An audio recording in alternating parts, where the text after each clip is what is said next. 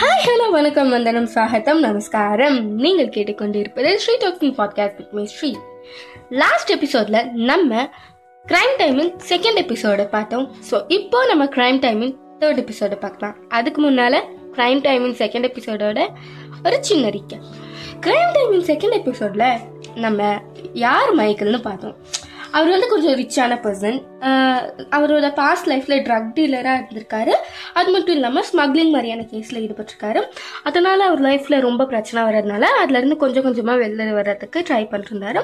அப்போ ஒரு நாள் அவர் காஃபி ஷாப்ல டாலியான்ற ஒரு பொண்ணை மீட் பண்ணுறாங்க அவர் கூட ரொம்ப நேரமாக பேசிக்கிறாங்க. அது அப்படியே லவ்வாக மாறுது. அப்புறம் வந்து அவங்க ரெண்டு பேரும் மேரேஜ் பண்ணிக்கலான்ற ஒரு டிசிஷன் எடுக்கிறாங்க. பட் அதில் மைக்கிளுக்கு ஒரு சிக்கல். அது என்னன்னா மைக்கிளுக்கு ஆல்ரெடி மேரேஜ் ஆயிருக்கு. ஸோ அவர் என்ன பண்ணுறாருன்னா அவரோட ஒய்ஃபை லீகலாக டைவர்ஸ் பண்ணுறாரு டைவர்ஸ் வாங்கின அஞ்சாவது நாள் மைக்கேல் டாலியாவை திருமணம் செஞ்சுக்கிறாரு. ஸோ டாலியாவுக்கும் சரி மைக்கேலுக்கும் சரி ரெண்டு பேருக்குமே டிவி ரியாலிட்டி ஷோவில் ஒரு பெரிய ஆளாக வரணுன்ற ஆசை இருக்குது இப்படி அவங்க லைஃப் ஜாலியாக போயிட்டு இருக்கப்ப போலீஸ் வந்து மைக்கேலோட வீட்டுக்கு ரைடு வராங்க. அன்னைக்கு மைக்கேல் அவங்க வீட்டில் எந்த ஒரு ட்ரக்ஸும் வச்சுக்காததுனால தப்பிச்சிடுறாரு. இன்னொருக்க அவர் காரில் போயிட்டு இருக்கப்ப கார் ஸ்டாப் பண்ணி செக் பண்ணுறாங்க அப்பயும் அவர்கிட்ட எந்த ஒரு ட்ரக்கும் இல்லை. இன்னொரு வாட்டி அவங்க காரில் போயிட்டு இருக்கப்ப செக் பண்ணுறாங்க அவங்க கார் ஸ்டெப்னியில் ஒரு கொக்கைன் இருந்துச்சு. அது ரொம்ப கம்மி அமௌண்ட் ஆஃப் கொக்கைன் அப்படின்றதுனால அவர் பேசி சரி பண்ணிடுறாரு. இது எல்லாமே டாலியாக்கு இப்போதான் தெரிய வருது. அதாச்சும் இந்த டைம்ல தாங்க தெரிய வருது. ஸோ இப்போ வாங்க நம்ம கிரைம் டைமிங் தேர்ட் எபிசோட்குள்ள போகலாம் டாலியாக்கு மொஹமட் அப்படின்ற ஒரு ஃப்ரெண்ட் இருக்காங்க. ஒரு நாள் நைட் டாலியா அவங்க வீட் வீட்டுக்கு போகிறாங்க அதாச்சும் டாலியா வந்து முகமதோட வீட்டுக்கு போகிறாங்க அங்கே டாலியா முகமது கிட்ட மைக்கேல் வந்து நல்லவனே கிடையாது. அவன் என்னை யூஸ் பண்ணிக்கிறான்னு சொல்லி பயங்கரமாக புலம்புறாங்க.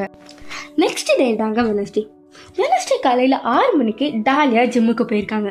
அதான் எபிசோட் ஒன்ல சொன்னது. அவங்க ஜிம்முக்கு போயிருக்காங்க. அவங்களுக்கு ஒரு போலீஸ் ஆஃபீஸர் கிட்ட இருந்து கால் வருது. என்ன ஆச்சுன்னு வந்து பார்க்குறப்ப அங்கே இருக்க போலீஸ் ஆஃபீஸர்ஸ்லாம் மைக்கிள் இறந்துட்டாரு. யாரோ மைக்கில் கொலை செஞ்சிட்டாங்க. அப்படின்னு சொல்கிறாங்க இதை கேட்ட டாலியா பயங்கரமாக கத்துறாங்க கதறாங்க. அங்கே இருக்க போலீஸ் ஆஃபீஸர்ஸ்லாம் டாலியாவுக்கு சமாதானம் சொல்கிறாங்க நீங்கள் இன்வெஸ்டிகேஷனுக்கு வாங்க. வந்து உங்களுக்கு தெரிஞ்ச எல்லாத்தையும் சொல்லுங்கள் உங்கள் ஹஸ்பண்ட் மைக்கில் கொலை செஞ்சது யாருன்னு கண்டிப்பாக கண்டுபிடிச்சிடலாம் அப்படின்னு சொல்கிறாங்க அதுக்கப்புறம் டாலியாவை இன்வெஸ்டிகேஷன் ரூமுக்கு கூப்பிட்டு போகிறாங்க கூப்பிட்டு போய் டாலியா வந்து போலீஸ் ஆஃபீஸர்ஸ் கிட்டலாம் மைக்கிளோட எக்ஸ் ஒய்ஃப் மைக்கிளுக்கும் டாலியாவுக்கும் இருக்க அந்த ரிலேஷன்ஷிப் மைக்கிளோட பிஸ்னஸ் இதெல்லாத்த பற்றியும் சொல்கிறாங்க இதில் பயங்கரமான விஷயம் என்னன்னு பார்த்தீங்கன்னா மைக்கிளை கொலை பண்ண அந்த மர்ம நபரை போலீஸ் ஏற்கனவே பிடிச்சிட்டாங்க. ஆமாங்க. போலீஸ் அந்த மர்ம நபரை இன்வெஸ்டிகேஷன் ரூம்குள்ள கூப்பிட்டு வந்து டாலியா கிட்ட இந்த மர்ம நபரை நீங்க பார்த்துருக்கீங்களா? அப்படின்னு கேட்டிருக்காங்க. அது டாலியா இவர் யாருமே எனக்கு தெரியாது. நான் இவர் எதையும் பார்த்ததே இல்லை அப்படின்னு சொல்லியிருக்காங்க. பட் டாலியா அந்த மர்ம நபரை ஏற்கனவே பார்த்துருக்காரு. ஆமாங்க.